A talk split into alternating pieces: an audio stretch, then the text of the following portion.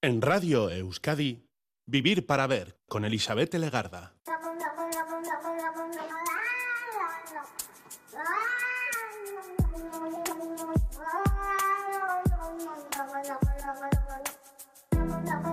Caixo Gabón, bienvenida, bienvenido a esta edición de Vivir para Ver correspondiente a este día 3 de febrero. Antes que nada, hoy tenemos que eh, dedicar un tiempo a San Blas. Hoy es el día de San Blas, un buen santo que vela por la salud de nuestras gargantas y en mi caso instrumento de trabajo que está un poco tocado. Así que primeros minutos para este santo, para pedir su bendición, para nuestras castigadas gargantas por el uso, por el abuso y por el frío que pasamos. El 3 de febrero tiene además, entre otros, su sobrenombre, porque hoy es el día en el que murió la música, o siendo más exactos, es The Day the Music Died. Eh, todo ello después de que ocurriera un fatídico accidente en el año 1959 tal día como hoy, un 3 de febrero. Los músicos de rock and roll, Buddy Holly, Richie Valens y The Big Bopper, junto al piloto Roger Peterson, fallecieron en un accidente aéreo cerca de la pequeña localidad rural de, eh, de Clear Lake, en Iowa. A este día se le conoce así como el día en el que murió la música, porque eso es una de las frases de la canción American Pie de Don McLean. Este hombre publicó años después, en 1971, esta canción, haciendo referencia a ese infortunio, diciendo que con esa pérdida, ese trágico accidente y esas muertes, murió la música así de repente. En el año 1959, Holly y su banda estaban tocando en una gira que llamaron Winter Dance Party en el centro de Estados Unidos. Y bueno, pues hacían grandes trayectos, había unas condiciones climáticas no muy buenas, estaba nevando, hacía mucho frío y al final, bueno, decidieron tomar un avión, alquilaron un avión pequeñito para su próximo evento y Incluso algunas de las plazas se la jugaron a suertes y los tres que iban allí sufrieron ese accidente por las malas condiciones climáticas, porque además el despegue fue a la tarde-noche y el piloto perdió el control de la aeronave y se estrelló en un campo de maíz a seis millas del aeropuerto. Y no hubo supervivientes y ya vemos que se perdieron tres grandes músicos que estaban en su momento álgido. I can still remember how that music used to make me smile. And I knew if I had my chance that I could make those people dance and maybe they'd be happy for a while. But February made me shiver with every paper I deliver Bad news on the doorstep. I couldn't take one more step. I can't remember if I cried when I read about his widowed bride. But something touched me deep inside the day the music died. So bye bye, Miss American Pie. Drove my Chevy to the levee, but the levee was dry. And them good old boys were drinking whiskey and rye, singing, This'll be the day that I die. This'll be the day that I die. Did you write the book of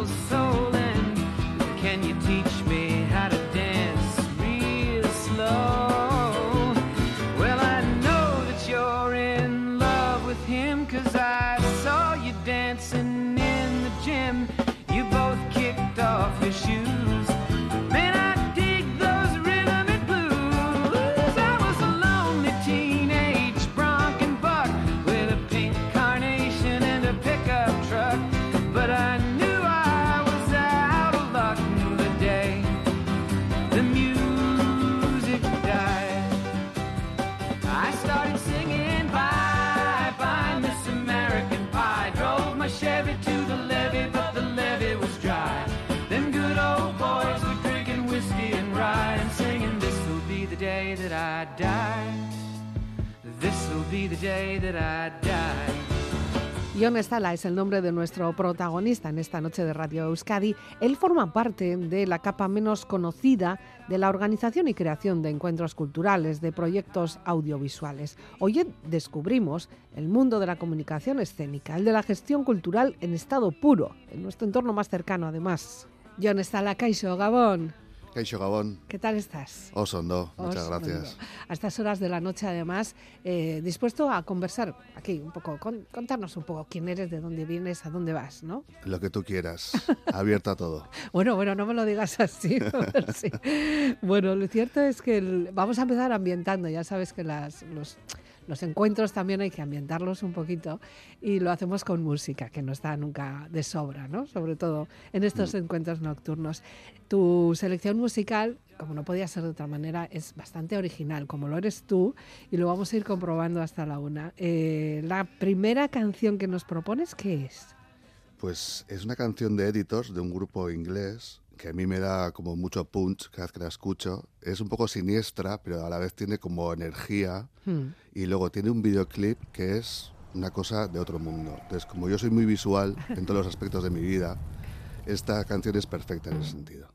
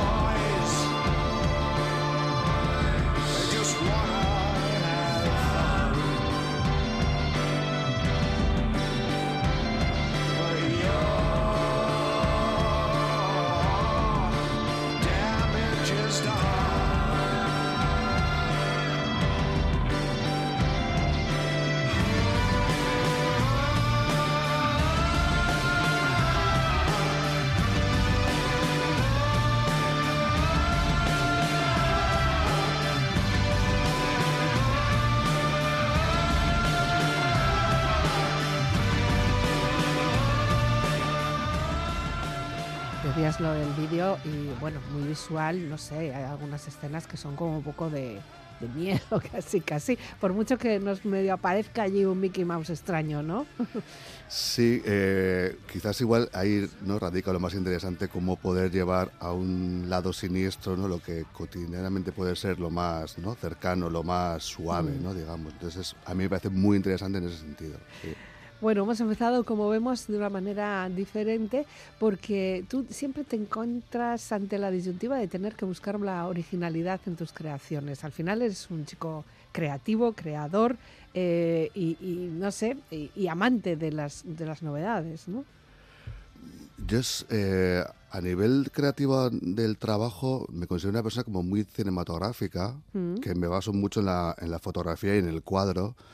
Y como consumo mucho, eh, creo que a la hora de intentar como plasmar, o sobre todo cuando no te reúnes con el equipo e intentas contar qué es lo que quieres hacer, eh, tengo como recursos, creo, eh, válidos para poder enseñar y que me entiendan, ¿no? Al final el cine, la fotografía, la música, el arte, pues en general nos, nos genera imágenes, ¿no? Y yo trabajo siempre la base desde, desde la imagen.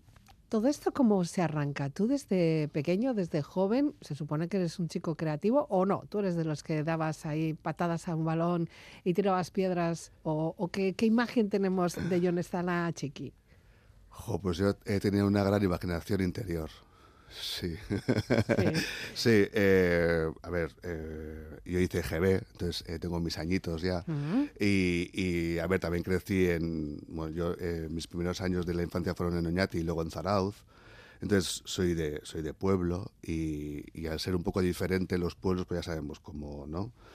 Cómo se generan estos lugares eh, poco apropiados para, ¿no? para mm. poder, eh, no sé, construir como persona, que a la vez creo ¿no? que si estoy aquí y soy como soy, es por todo lo que hemos pasado en nuestras vidas, ¿no? En nuestra vida, perdón. Y, bueno, y a eso me refería, que tenía un gran interior porque muchas veces eh, pues me encontraba solo y, y porque conectar o encontrar ¿no? un alma gemela ¿no? que, que en esos momentos igual quizás era como alguien raro, pues era difícil hasta que hasta que lo encontré ¿eh? y que me gustaría hacer aquí un guiño porque eh, sé que estuvo Ainise aquí contigo hablando y es, es mi, mi, amiga y, y mi partner eh, creativa desde muy pequeños, conocimos en Zarauz y ella y yo hicimos un match en el momento y eso fue muy importante también, ¿no? A la hora de, de, saber que hay más gente como tú. ¿no? Está claro que las alianzas nos ayudan, nos acompañan, nos, nos refuerzan y efectivamente encontrar, el problema es encontrarlo, ¿no? Y cuándo encontrarlo. Cuanto, cuanto, antes mejor, en mm. principio. Sí que es verdad que en los pueblos, cuando, claro, es que todos nos conocemos, todos somos pocos y nos conocemos, ¿no? Y podemos llegar a ser muy crueles, pero también muy condescendientes, muy sabiendo quiénes somos, ¿no? Eh, yo tengo una infancia muy bonita, ¿eh? tengo un recuerdo estupendo, ¿eh? pero sí que es verdad que igual eh, a la hora de, ¿no? no sé, de expresarme, buscar las cosas de interés, mm. eran diferentes. A mí el fútbol no me, no me ha interesado nunca. Ya.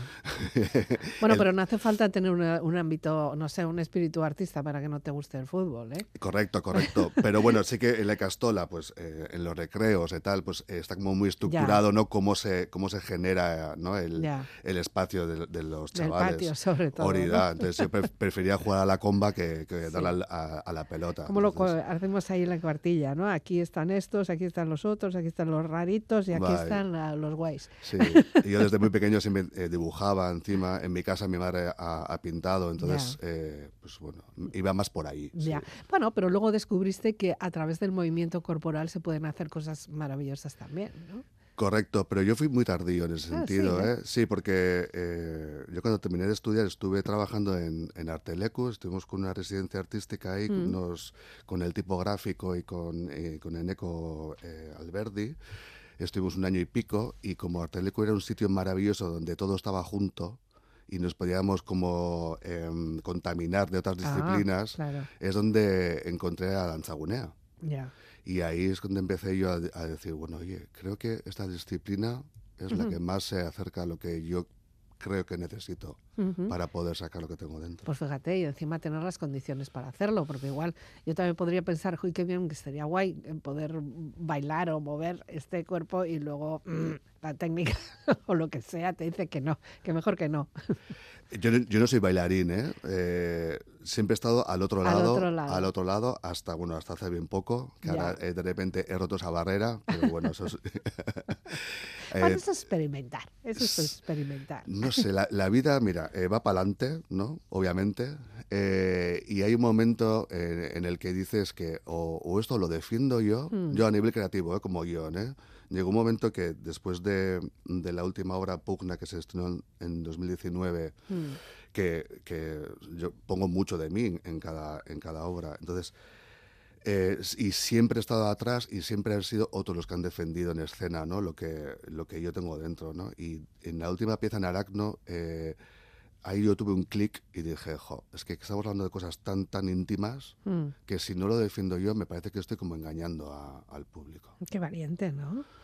Mm, eh, no sé si es valiente o no, o sea, pero es una necesidad. Y, nació de ahí, ¿eh? O sea, porque yo decía, a ver, John, o sea, tú tienes eh, tu espacio de confort en el cual eh, tienes tus herramientas, igual te pones al otro lado y no funciona. ¿Qué puede haber pasado?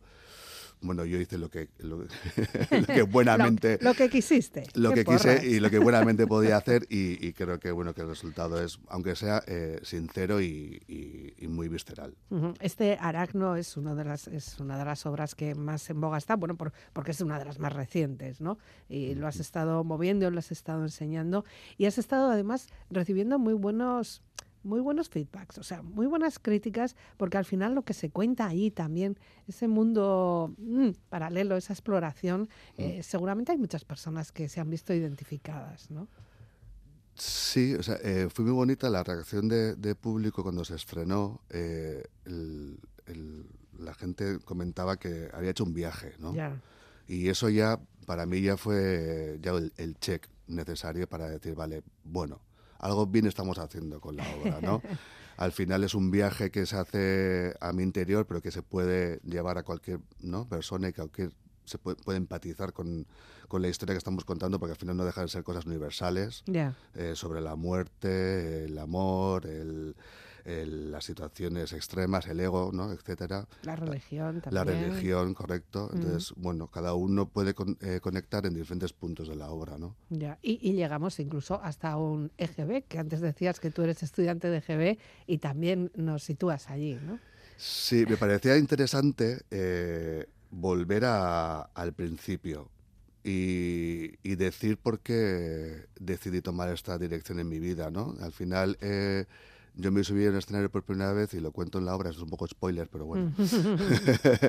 En octavo de GB, ¿no? En el fin de curso, ¿no? En la fiesta, ¿no? Y, la manera en la que subí no fue como la más agraciada, porque eh, fue un poco de, pues, de rebote, ¿no? Eh, y me parecía interesante llevar ese contexto ¿no? de cómo un chico ¿no? de, de 13, 14 años homosexual en los 80 tiene que no lidiar contra X eh, prejuicios entre sus compañeros propios. ¿no? Ese es un poquito el esquema de Aracno, que todavía está funcionando, evidentemente, ¿no? No, lo, no, no hemos acabado con ello. Eh, no, no, no, no. Ah, y estamos a punto de, anunciar un bolo que no puedo decir dónde va a ser, pero o sea, estoy, estoy feliz porque encima va a generar eh, una conexión con, con, otra pieza y va a ser algo mágico. Siempre abriendo redes, eh, da la sensación de que vosotros, en este mundo que no es tan quizá tan conocido, o tan reconocido incluso, pero que existe y está avivando también nuestro ambiente cultural eh, en, Euskadi, vamos a hablar en Euskadi, eh, siempre estáis como medio conectados todos, ¿no? Todos estáis como apoyándoos unos a otros. Eh, es que somos un sector muy frágil hmm. y, necesitamos mucho, mucho cuidado. la precariedad existe a, todos los niveles en nuestro sector, entonces es eh, que mínimo que la comunidad no hmm. eh, tengamos una empatía entre nosotros y, y se generen redes porque nos tenemos que ayudar los unos a los otros. Hombre, yo entiendo que esto suceda en todos los departamentos, en, todas eh, en, todos los sectores de, de, la industria, la economía, no sé cómo decirlo. Eh, pero eh, este, pues bueno, pues como te decía, pues es un sector que necesita sus cuidados y sus mimos, ¿no? Y que luchamos todos los días por por estar ahí. Entonces, bueno, eh, yo creo que es importante el sentirte dentro de la comunidad y que nos, nos cuidemos los unos a los otros. Pues y respetar también ¿no? los trabajos que se hacen, no, no cogerlo como si fuera tu enemigo o bueno o tu, yo qué sé, la persona que te va tu rival, ¿no? No, no, no, no. Hay sitio para todos. Bueno, Björk también destacó por ser única, por romper, por ser rompedora, mm. por mostrarnos una cara de la música disonante incluso, que, que nos ha hecho quererla y odiarla también a la vez, ¿no? No sé si tú estás de acuerdo con eso. Mira, yo soy el mayor fan de Björk y, el, y la persona que más odia a Björk también, a la vez. ¿La odiamos porque lo hace todo bien o porque la odiamos? Jo, no sé, es que últimamente no la entiendo mucho. O sea, fíjate que la he seguido eh, siempre pero últimamente estoy tan desconectado de ella, pero a la vez eh, hay discos de ella que sigo escuchando todos los días. Siempre nos ha llevado hasta, es, hasta el límite ¿no? de, lo estético, de lo artístico. Correcto. Bueno, así son también los del norte, ¿no? de los demás al norte, claro. Hombre, Bjork eh, tiene su punto, ¿eh?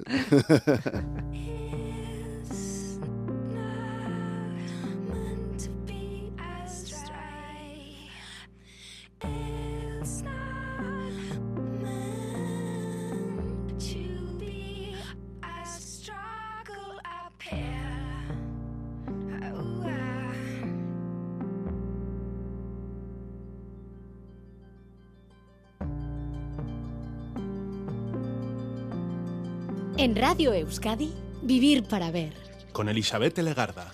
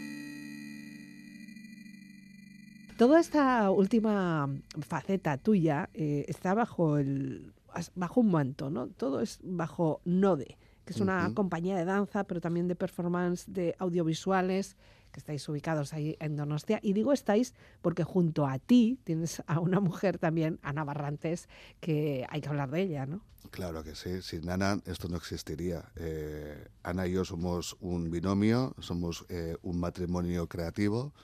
Y, luchamos juntos en esto, sí, sí, sí. Ella, con ella además, eh, llevas ya tiempo trabajando, ¿no? Ana y yo nos conocemos desde los 17 años desde cuando yo vine a Donostia a vivir eh, de Zarauz mm. y fue una de las primeras personas que conocí y enseguida tuvimos conexión. Y hemos sido eh, amigos, pues más cercanos o más lejanos durante muchos años, hasta que coincidimos en, en 90 grados, donde yo estuve trabajando de director de comunicación y contenido cultural, y ella estaba, ella estaba en la recepción y llevando la producción de, de los eventos. Y, estuvimos ahí, coincidimos siete años juntos ahí, sí, por ahí. Y, y es que nos llevamos muy bien, y nos llevamos muy bien, y nos entendemos muy bien. Y, cuando llegó el momento de, que los ciclos se terminan, ¿no? Y, notábamos, o, por lo menos yo empecé a notar que, que no sabes, se iba como, pues eso, terminando el ciclo y que había que renovarse, ¿no? Yo estuve 14 años trabajando ahí. Fíjate. Fíjate. lo, dices ahora y es como, wow. Y, seguramente en el momento pasó como un soplo, ¿no? Sí, correcto, porque o sea, eh, hicimos muchas cosas muy interesantes en 90 años, muy orgulloso de todo el trabajo que se hizo allí. Llegamos incluso a organizar un festival de, de danza en la parte vieja de tres días estuvimos trabajando en Barcelona con un proyecto que se llama Gorpuzza, o sea, mm. se hicieron cosas muy interesantes en esos 14 años. Y, bueno, pues cuando terminaba un poco este ciclo, o sea, fíjate, hablando con Ana, pues ella se encontraba en la misma situación que yo. Y nos empezamos a alimentar y, y fue cuando dijimos, bueno, damos el paso. Otro pasito. otro pasito. Otro pasito que está dando ya sus frutos y tiene su presencia también en organización de muchos eventos, festivales, encuentros artísticos que además, bueno, pues los vais mostrando a lo largo y ancho de todo el territorio. Sí, de, no de nacer un poco también la necesidad de, como compañía de, buscar espacios donde poder enseñar tu trabajo, ¿no? Y no solo tus trabajos terminados, sino poder mostrar los procesos de creación, etcétera. De esa necesidad eh, nació Labo. Labo en 2017 y empezó en, en, Covent Garden, en lo que son los espacios comunes de, Covent Garden, que tienen la, cripta y una azotea maravillosa donde se pueden hacer cosas increíbles. Y de ahí luego ya pasamos a, Tabacalera, a, los espacios de Cucha Culture. y, se hacía una vez al mes. Y después de un año, pues como somos así un poco culo inquietos, eh, dijimos, oye, Mm, yo creo que tengo necesidad de, que eso sea un poco más grande. Yo también. ¿Qué podemos hacer? pues venga, un festival, pues venga. Venga, pues ahora le damos una XL a esto. un XL, correcto. Ampliamos la talla. Eso es. Y así nació el festival, que fue en octubre de 2019, que mm. fue una gozada. Fue un primer festival precioso, la gente, los artistas estaban encantados, el público súper, súper contento encima todo el mundo se quedaba, eh, se alojaba, les, alojábamos en el Common Garden, entonces estaba todo el artista y nosotros todos juntos, todas las noches cuando se acababan las, las, piezas, pues nos tomábamos un vino, entonces fue, jo, maravilloso. y, en el 2020 pues vino la pandemia. Eso, Ahí nos ha pasado a todos. ¿Verdad? a mí yo me acuerdo cuando decían, no, ya tenemos una cosa para contar a nuestros nietos. Pues seguramente les vamos a cansar con, con la pandemia, ¿no? decir, yo estaba haciendo y de repente ¡boom! Es que, es que fue boom, es que fue, fue increíble. Y, bueno, nosotros tuvimos la suerte de poder hacer la XL2. Ya. Nos empeñamos, nos emperramos, o sea, hasta un mes y medio antes no, sabía, no supimos si podíamos hacer hacerlo. Lo hicimos, incluso en el festival eh, durante los días teníamos como el, ¿no? la alerta roja encima por si se cerraba otra vez mm. y la verdad es que se pudo hacer, estamos muy orgullosos, pero fue una experiencia uf, terrible. ¿Qué aprendimos de aquella experiencia? ¿Qué aprendiste tú? Yo aprendí, creo, creo pensar que el, la gente, el público casual eh, eh, apreciaba que estuviéramos haciendo eso. Mm. quiero, me llevo eso, porque eh, no se podía hacer nada. Y de repente, en, nuestro caso por lo menos, conseguimos que durante dos, tres días hubiesen piezas de danza en, en Tabacalera. Y la gente, o sea, se llenó eh, y, estaba súper agradecida. Entonces, ese feedback, porque claro, eh, llegas con la lengua fuera y, con un miedo terrible a, que todo eh, vaya bien o que no, no venga nadie con COVID. Bueno, unas cosas, ¿no? que era una psicosis, ¿no? Pero luego de repente eh, sucedía una pieza y veías cómo la gente reaccionaba. Bueno, yo me ponía a llorar solo de ver eh, qué se podía hacer, ¿no? Claro. Y entonces creo me llevo esa empatía del público. A pesar de las distancias de seguridad, una silla sí, una silla no. Qué locura. Qué locura. Está, luego ahora vamos todos apiñados. Y... Sí. Pero bueno, así tendría que ser, ¿no? No voy a, no voy a entrar a valorar aquello. Tendría que ser así. Así tendría que ser, evidentemente. Eh, sí que es verdad que esto también nos demostró que toda toda arte eh, nos, sana también el alma. O sea, estuvimos encerrados, estuvimos intentando buscar consuelo y el arte, cualquier arte, en este caso lo que a ti te corresponde, pues este arte de movimiento, ¿no? Mm. Eh, también nos, nos reconforta. Hombre, es que nos llena la vida, ¿no? Entiendo. Y, estando todos encerrados, que el que puedas consumir cultura, porque cine y series eh, son cultura, pues mm. es que ¿qué más te voy a decir? Eh, eso nos salvaron un poco, ¿no? Claro. El cine, en las series, la televisión, los, libros. Pero claro, el, espectáculo en directo, ese sentido sobre el escenario nos faltaba. Jo, o sea, se, me parte el corazón de solo pensarlo. El oíros ahí sobre las tablas, la respiración, los pasos y, mm. todo eso, ¿no? Todo eso, montar todo eso es muy difícil. Lo vemos y no sé si somos capaces de valorar las personas mm, neófitas, personas que no estemos dentro de este mundo, todo lo que ahí se menea. No solo la persona que se está ahí expresando, sino todo lo que hay detrás, ¿no? Hay, hay mucho trabajo detrás. Nosotros para el festival estamos todo el año trabajando. Sí, obviamente hay meses más fuertes que otros, pero estamos todo el año y, y la cabeza también está todo el año trabajando, ¿no?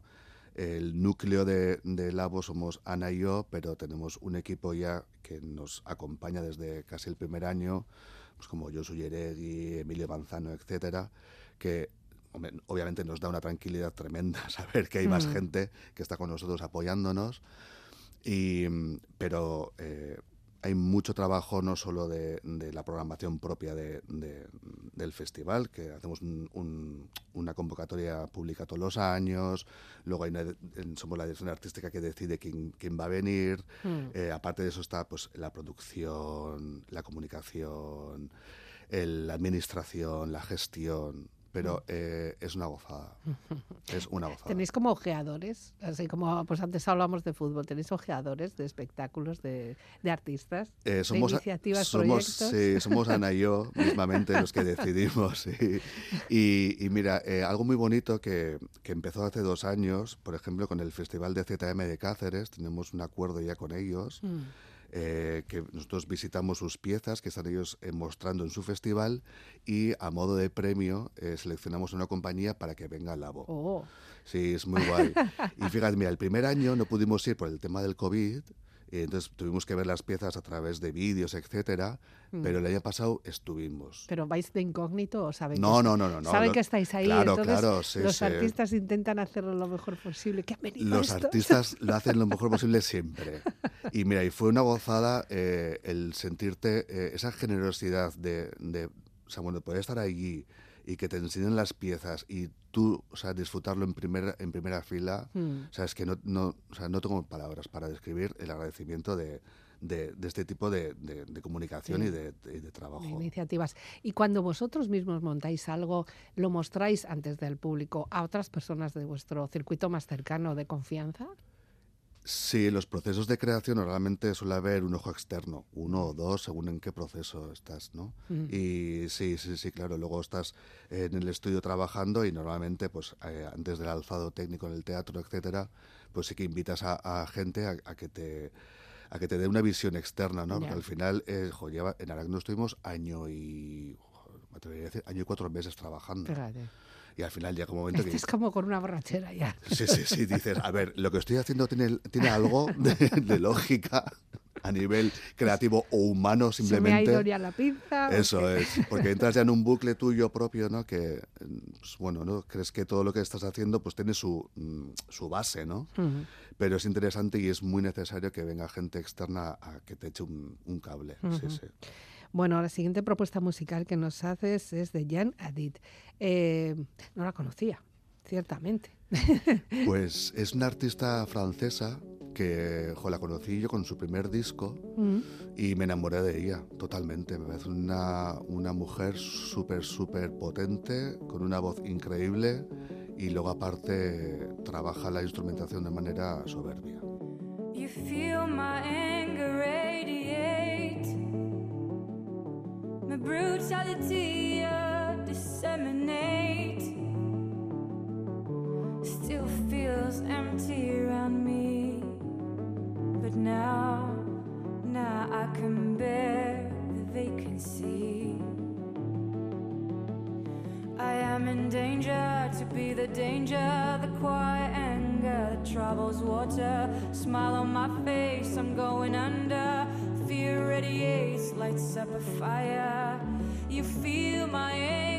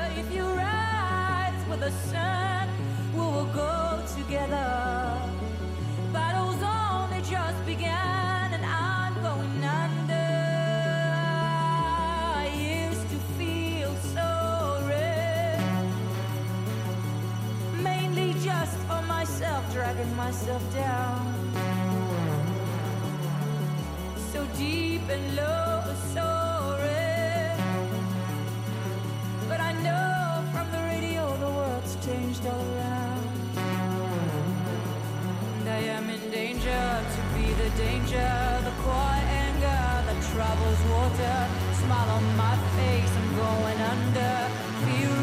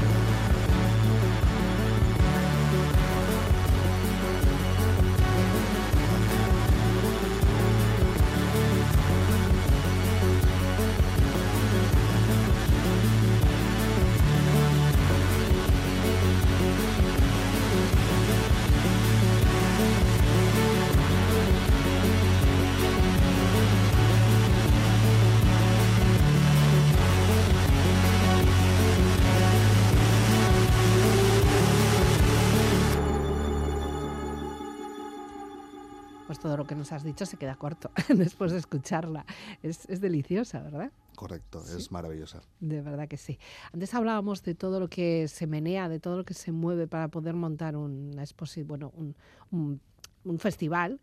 Pero también ahí tenemos en, en el último, por ejemplo, eh, muchos, muchos conceptos que nos unen un poco a lo que es eh, la parte de nuestra, de nuestra tierra, ¿no? de nuestra identidad.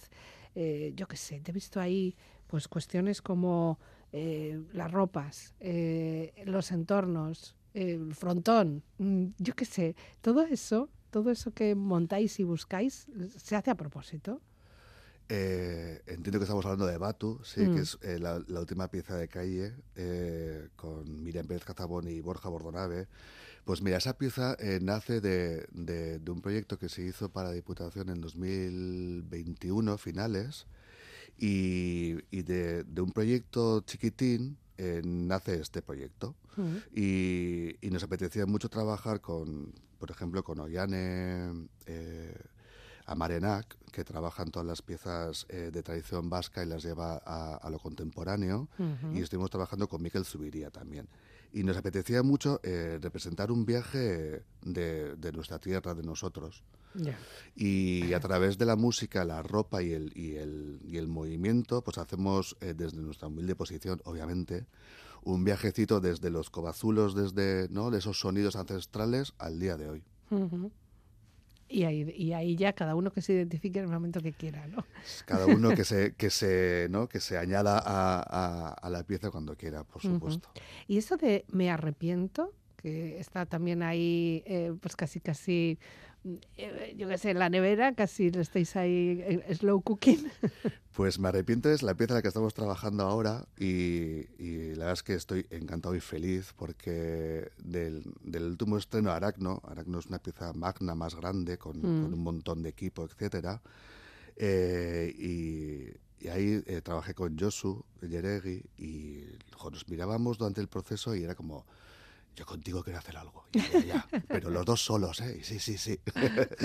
y de esa necesidad de algo más pequeño, ¿no? De, de algo más directo, más, más visceral, más pasional, eh, nace Me Arrepiento. Pero nació de una forma muy, muy natural porque realmente no teníamos eh, así eh, proyectado nada muy cerrado, ¿no? Ni a nivel de, de residencias, ni de, ni de caminos creativos, ¿no? Y de repente eh, eh, Ana, que es la que lleva la distribución y la producción de, todas nuestras piezas, dijo, oye, lo voy a presentar a, a Escenavide.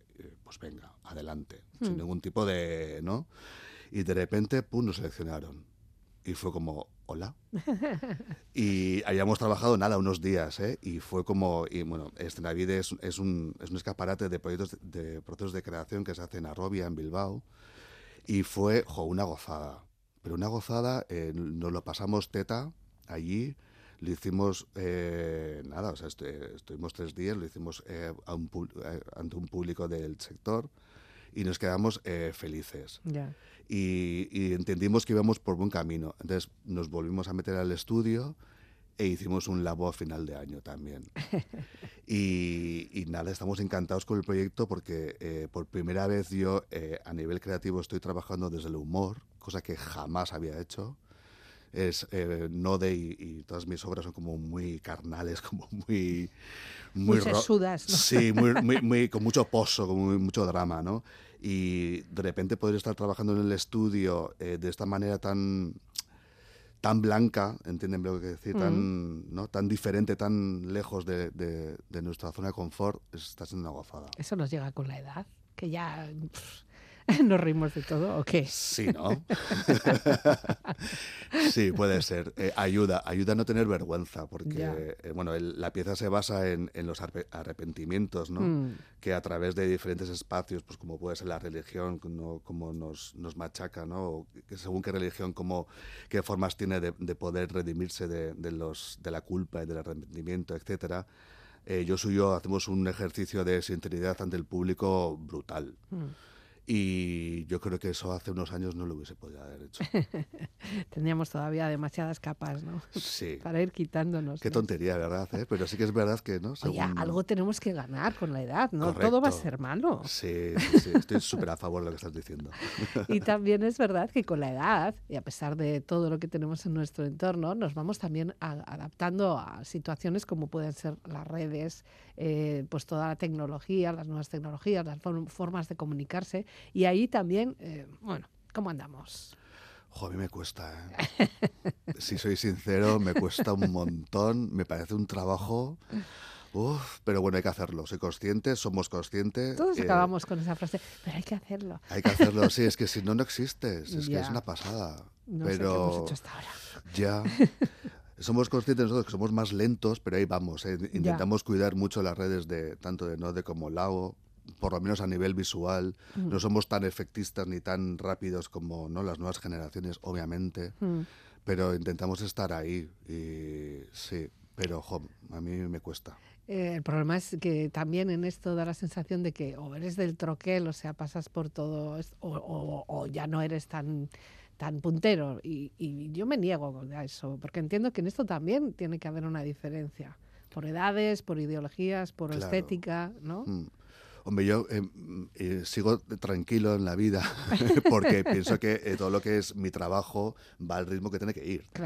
Y que a, lo que no llegamos quizás al 100% son pues a las nuevas tecnologías, ¿no? Cosa que es, como tú bien dices, es pues bueno, pues cada uno tiene que estar en su sitio. Y las nuevas generaciones vienen con una rapidez que es como wow, ¿no? Ya, claro. Pero luego no te saben hacer un huevo frito. no, ¿no? Con el rico que están, por favor. y bueno, te he dicho huevo frito como algo rápido, pero bueno, pues puedes hacer una purrusalda, da lo mismo. Sí. Eh, sí que es verdad que las redes nos permiten eh, estar conectados, eh, ese es el objetivo, darnos a conocer y conocer el trabajo de otras personas, mm. sin, sin movernos casi, ¿no? En un clic.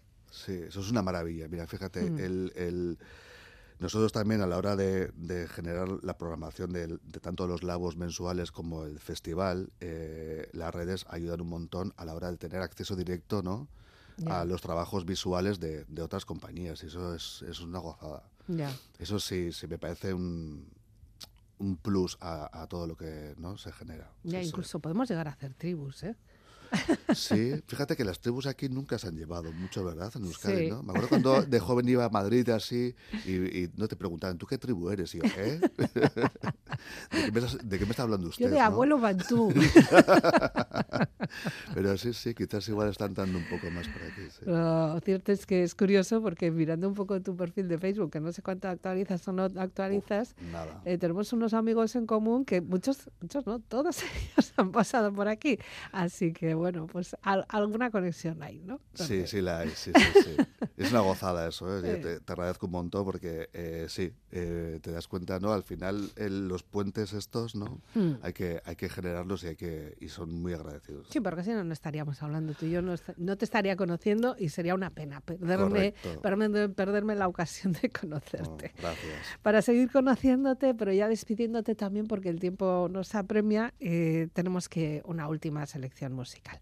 Eh, preséntanos esto, ¿qué es lo que has elegido? Pues mira, he cogido a, a Portishead con Machine Gun para el último petardazo de, ¿no? Mm. de audio para la entrevista y, para que estén los ánimos muy arriba. Eso es, ya casi la una de la mañana y todo arriba. ¿Tú trabajas de noche mucho? Em, yo soy más de, del primera hora de la mañana, muy ah. madrugador. Pero bueno, si, si, me dan, me dan, ¿eh? no, nos dejamos, nos dejamos también sí, pero soy mucho de ese café, de, eh, del, ¿no? Ese primer café de la mañana, me mm. parece uf, maravilloso para el cerebro. Y que no te hable nadie. Correcto, correcto. y no está la escaricasco,